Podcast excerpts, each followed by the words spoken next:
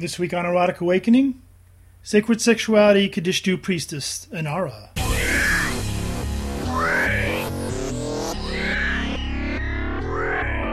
Welcome to Erotic Awakening with Dan and Dawn, a weekly view of all things erotic. From BDSM to erotic spirituality, from swinging as a lifestyle to simply fun kink, each week we bring you a diverse offering of erotic and alternative lifestyles in its many forms.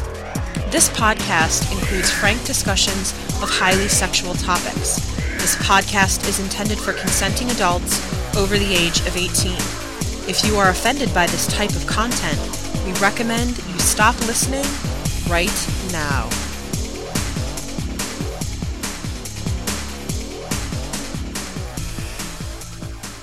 Hi, Dawn. Hi, Dan. How are you? Pretty good. Good. We have another one of those sacred sexuality shows. Our Kadishtu Priestess friend Anara is going to be our interview interviewee today. Yeah, interviewee. So I like Anara. She's fantastic, and uh, for um, it's neat that she is going to mention some of her roots go all the way back to like uh, Morning Glory Zell. Yeah. Um, back to some of the people that first coined terms like polyamory and coamory and that kind of stuff. I remember uh, meeting Oberon Zell um, in uh, Hoopeston, Illinois, and one of the handouts that he had was uh, "What is polyamory?" and it went into some of the history of where the word came from and how the the term was coined, and interesting stuff. Very neat. You know, we, we talk a lot. Um, sometimes we talk about sacred sexuality, like our interview with Francesca, and sometimes we uh, and we have a show coming up not too long away about tantra and a new tantra community.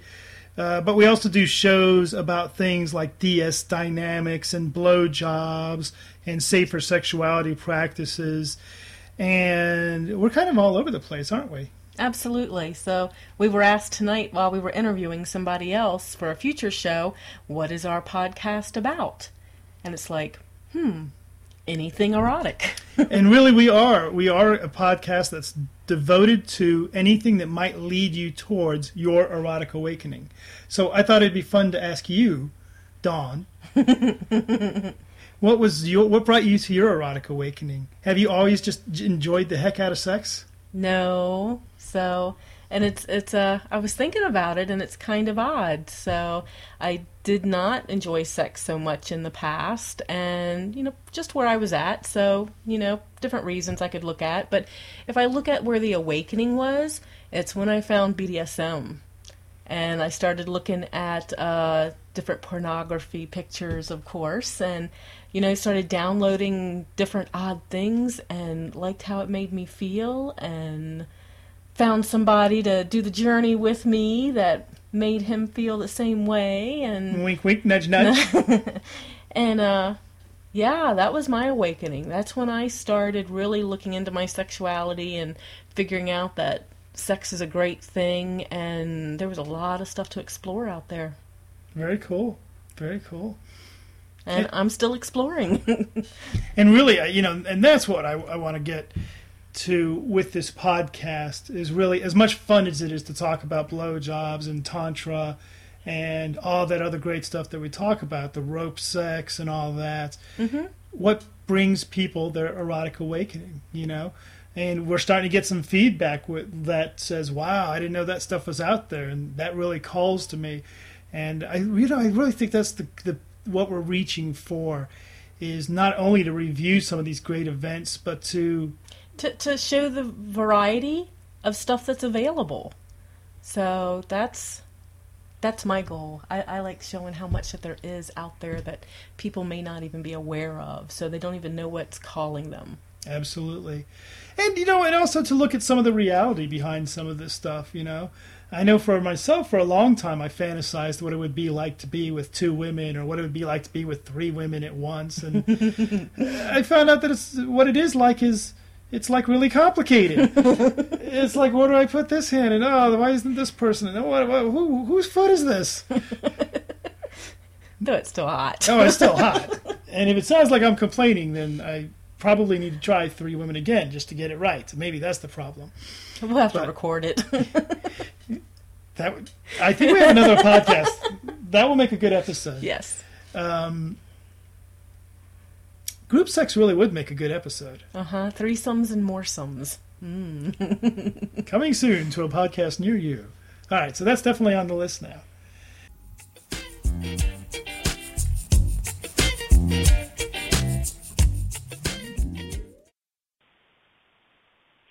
Here we are today, and today we are speaking with Inara de Luna, who is a Kadishtu priestess, um, and she believes in the sacredness of sex and pleasure. Hey, Inara. Hey, Dan, how are you? I am Hi, pretty Inara. Hi, Dawn. Hi. It is a pleasure to have you on here today. Uh, Inara is one of the very first people we ever met, met that used the Kadishtu term to describe herself. And although I see that you describe yourself as a bisexual, polyamorous, eclectic pagan, um, lifelong practitioner of yoga, and all other good stuff, you, you start off by identifying yourself as a Kadishtu priestess. So let's start with that. What does that mean? Let's see. A Kadishtu priestess is one who believes that, of course, sex and pleasure are sacred, and who uses the sacred energy of sex and sensuality to to bring healing um, and to celebrate the gifts of sex and pleasure.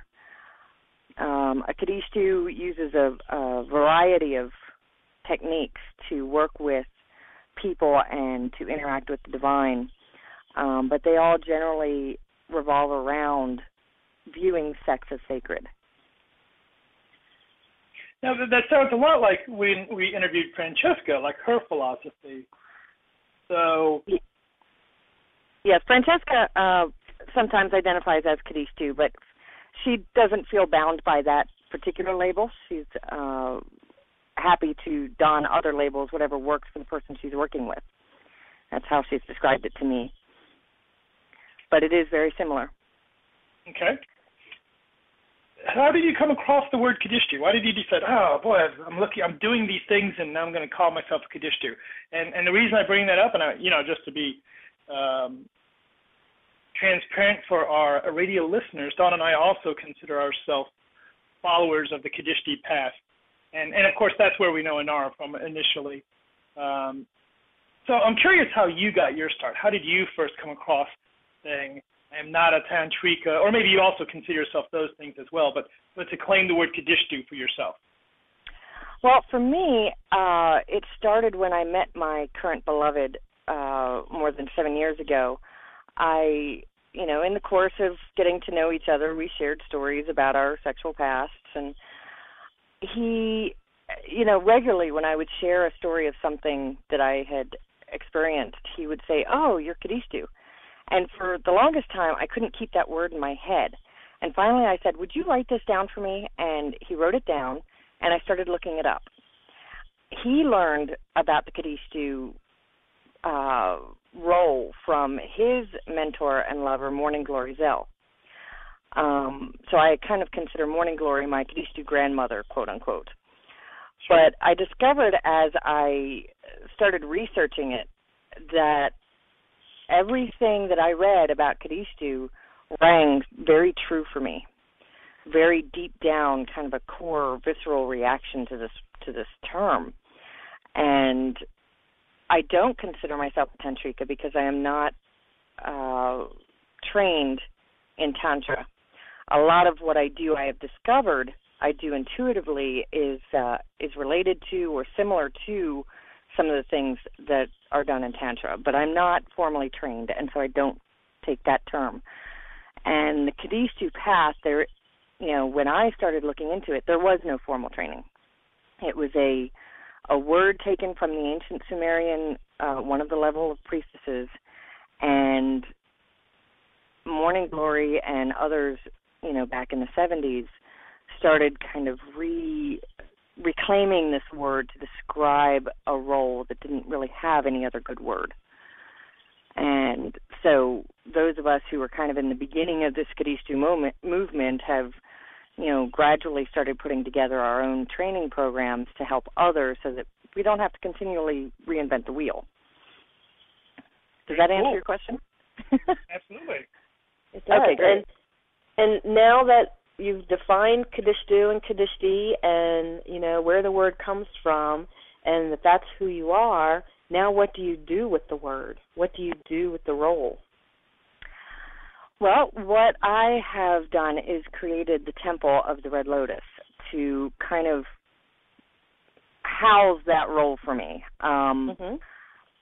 I take the temple to pagan festivals and I create my own events with the temple. And basically, I create a space where people can come and learn about Kadishtu, can come and learn about sacred sexuality. I present workshops. I offer uh, private consultations for people. I put on rituals, both private and larger public rituals, uh, that all you know incorporate some aspect of sacred sexuality. And so I also have a large online presence so that, you know, people wherever they are, if they look up Kadishtu, they're bound to find me at some point. And so that I can basically help promote the idea that sex is sacred and that that's the very core essence that that sex is a positive pleasurable experience that everybody has a right to and so I, you know, I'm very much online, and I do my work at festivals and uh, at private events. Fabulous.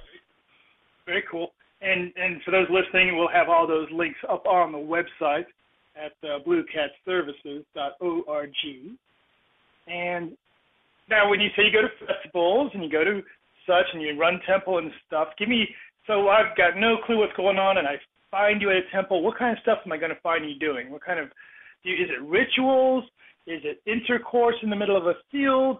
What, what kind of stuff do you mean that you're doing there?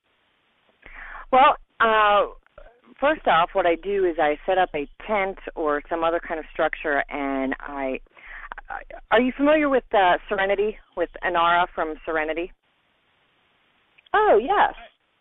Okay, that's she's who I took my name from. And if you look at her temple and the the wall hangings and the beautiful things and that's kind of what I recreate. I create a temple space so that there's cushions on the floor, there's a a full altar, there's incense and candles and tea and massage oils and you know, and it's very comfortable, it's very sensual, and it's very safe. Um, generally, we don't uh, engage in intercourse at at public events um, because what I'm looking to do is create a safe place for people to explore. And walking into a temple where there's sex going on at any random time, unfortunately, puts people off because we're so wounded around sex.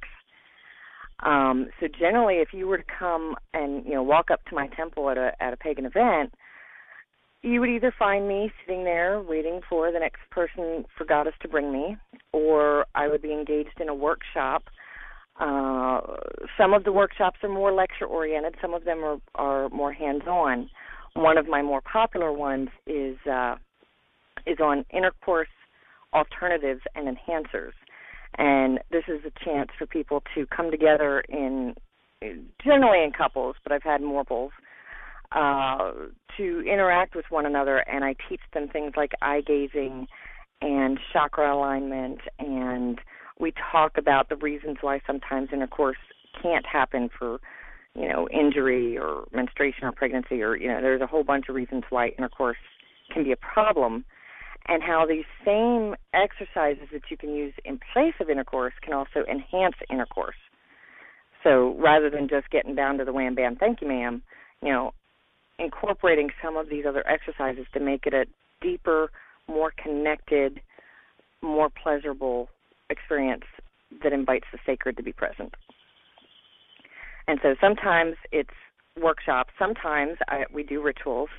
Um, and two of my more popular rituals I've called the Yoni Puja and the Lingam Puja, where the Yoni, which is the Sanskrit term for vagina, is on display, and the participants are are led through a meditation where they get to adore the yoni without touching it, where they get to get more in touch with their own genitalia and the sacredness of that part of their body and they learn to feel the presence of the divine in their genitals through the experience of gazing upon an actual yoni or lingam. Lingam is the Sanskrit term for penis. Um, so sometimes there's rituals going on, and sometimes they're private consultations where an individual or a couple or you know a group relationship will come in, and I'll close the curtain so that people understand that this is private, and we'll talk or we'll have our our private experience, whatever that needs to be. Sometimes that's a a sensual massage. Sometimes it's a karuna session where it's sacred touch session. Um, so there's a variety of things that you might see coming to the temple.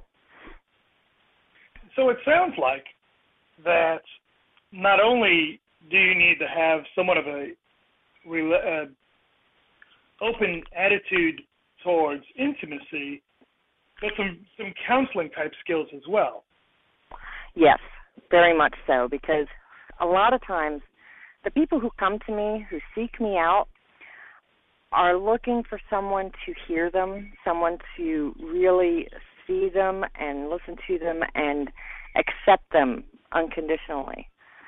And sometimes what they're dealing with is is something that's you know beyond the ability of just a regular layperson to be able to deal with. Um, counseling, basic counseling skills, in my opinion, are essential to doing this work because there's so much wounding around sexuality and the body and intimacy and touch in this culture that almost everybody who walks through that temple door has some sort of healing that they need. And sometimes touch is enough and sometimes it's not.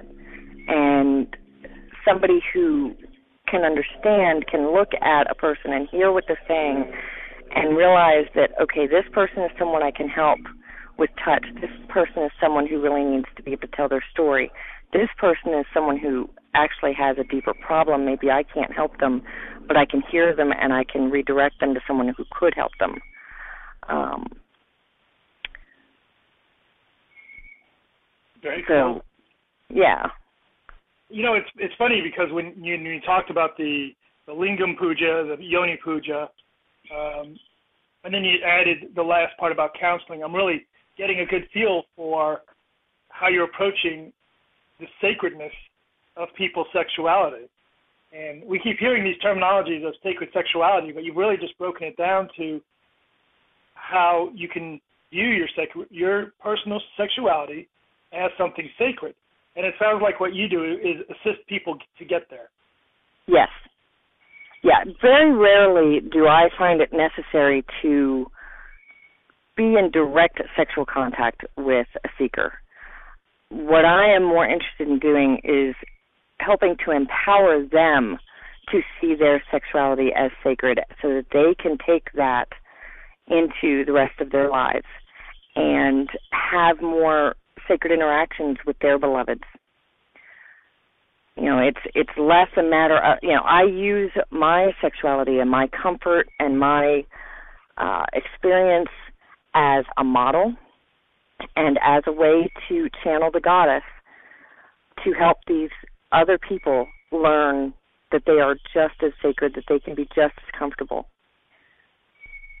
And it sounds like I mean there's so many wounded walking around that it just sounds like a very needed service. So um beautiful. I mean I see it as a service of the goddess and the way you're explaining it it just it just really comes across that way yeah, I very definitely see it as a service oriented path. You know, just as mainstream counselors and doctors and social workers, all of these people are in service. You know, whether or not they incorporate any, you know, quote unquote sacred connection, they are in service to the people that they are helping. I am in service to the goddess and to her children. And I definitely feel that my gifts are ones that I kind of have to share. You know, it's it, it's a calling more than a job. It's a calling. You know, I feel drawn to offer what I have to help others. Mm, absolutely understand that. Another way that people can find out more about the Kadishtu and what it is that you do And what it is that other people do is through the Kadishtu blog that you started. Uh, Correct. And if I understand correctly, you you built that so people, so Kadishti could actually describe their experience. Yes. Yes, because the the number one question, of course, because Kadishtu is not an English word and is not uh, well, you know, it's not heard of very often. So whenever people hear that word, they're like, "Well, what is that? What do you do?" And so it was important to me to to find another way. You know, I can explain it all day long, but I felt like it was important to find another way to describe this. And so the Kadishtu blog was a way to kind of give a wide variety of people who use this term to identify themselves a way to describe their experiences in kind of a fictionalized way so that they're real exper- experiences without identifying the people they're working with and they're told in a narrative because narratives they connect with people on a different level than just you know logical descriptions and and I personally um, am always stunned to find out how many authors there are for the Kadishtu blog. It seems like that we have Kadishtu, um, uh, well, in Atlanta where you're where you are, and um, but it's a, it's a, all over the nation. We have Kadishtu in California and Ohio, Illinois, Chicago, Texas, yeah. Washington State. Yep.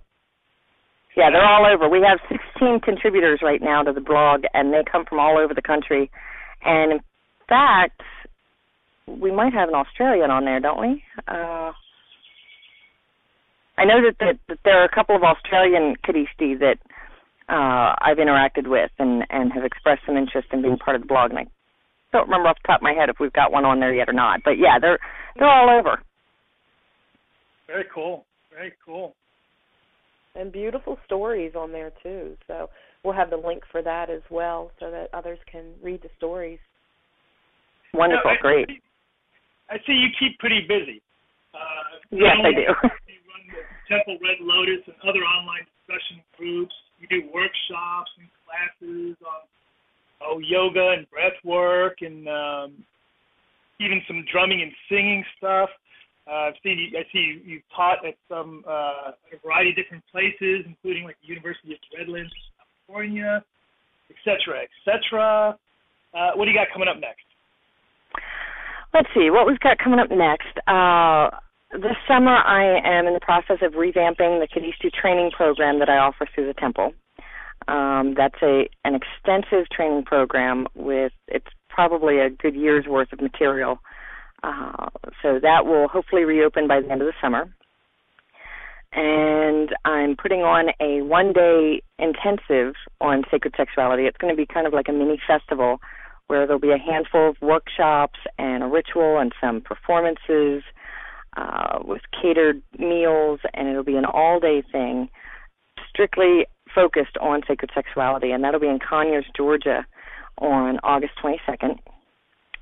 And then, uh, let's see, I'm planning a series of teleseminars for sacred sexuality professionals and those who don't necessarily call themselves sacred sexuality practitioners but are interested in incorporating some of that into their own work. Uh, I'll be offering that with Francesca Gentille, who you just had on recently. Uh, that'll start sometime in July. We're still nailing down some of the, de- the details, so those announcements will go out soon. Um, and those are the the main things I'm working on at the moment. Very cool. And you, you mentioned the online, and that would be the one at www.templeredlotus.com, I assume. Correct. Okay. And um, I understand that you're on MySpaces and LiveJournal as Temple Red Lotus, and you probably, like the rest of America, you probably have a Twitter account. And, and I, actually, I know you do because I follow you. Right. Yep. And that's Inara de Luna, no spaces or underlines, just one whole, you know, one word. So, and I also have a newsletter that's been kind of on hiatus for a couple of months, but I'm planning on sending out a new one very soon, and people can find a link to subscribe to the newsletter by going to my main website, templeredlotus.com. Very cool. so if if you don't mind, I'll ask you one more question. Sure. A lot of times we run the we run uh, sacred sexuality, uh, sacred touch, or temples or workshops ourselves, and the big question we always get is, "Wow, this is like a homecoming for me. This is what I need. This is what I've been searching for. What do I do next?" When you hear Mm. that question, what do you recommend to people? Um, I often will recommend that they join my uh, Yahoo group as a starting place. It's class underscore USA at yahoogroups.com. And class stands for Celebrating Love and Sacred Sexuality. And it's about 250 people strong and from all over the country. Anybody who's interested in any form of sacred sex is welcome to come and participate in our conversations there. And that's a good starting place for people to get a little more information. Um, I also invite them to review my website and the forums that are connected to the website, again, to get a, an overview of, of what this is all about. And then from there, you know, people will often contact me with questions. They'll ask if they, if I know somebody in their area, or they'll, you know, have a particular issue in their lives that they need a little bit of guidance on, or uh, you know, they'll they'll ask for phone coaching. Um, so I'm also in the process of working with someone to revamp my website so that soon, hopefully, I will have a calendar of events that's nationwide of things that are going on in the sacred sexuality world. And so that'll be another opportunity for people to find something, hopefully in their area or not too far away, that they can go and experience, you know, firsthand, and and learn more. Very cool. Fabulous. Well, thank you so much for being on today. It's- Thank you so much for having me. You certainly you have a, a standing offer to come on out to Ohio anytime you're in this area, and uh, Wonderful. We run, a, we run a few things in in town here, and I'm absolutely certain we can we would be a, a wonderful guest speaker if we can get you up here. That'd be great. Okay, it's been a pleasure. Thank you so much, Nara. Okay, thank you guys. Have a great day. Nora, you too. Bye.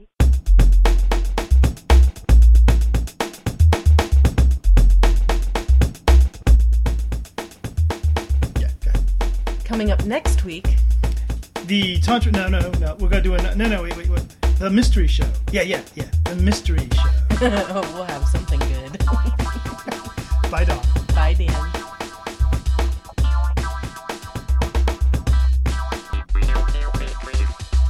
Music heard on Erotic Awakening, Free by White Knight, Strawberry Jam by Jerry Bradley, and Wunda by 31D1 is provided from the Pod Podshow Podsafe Network. More information can be found at music.podshow.com.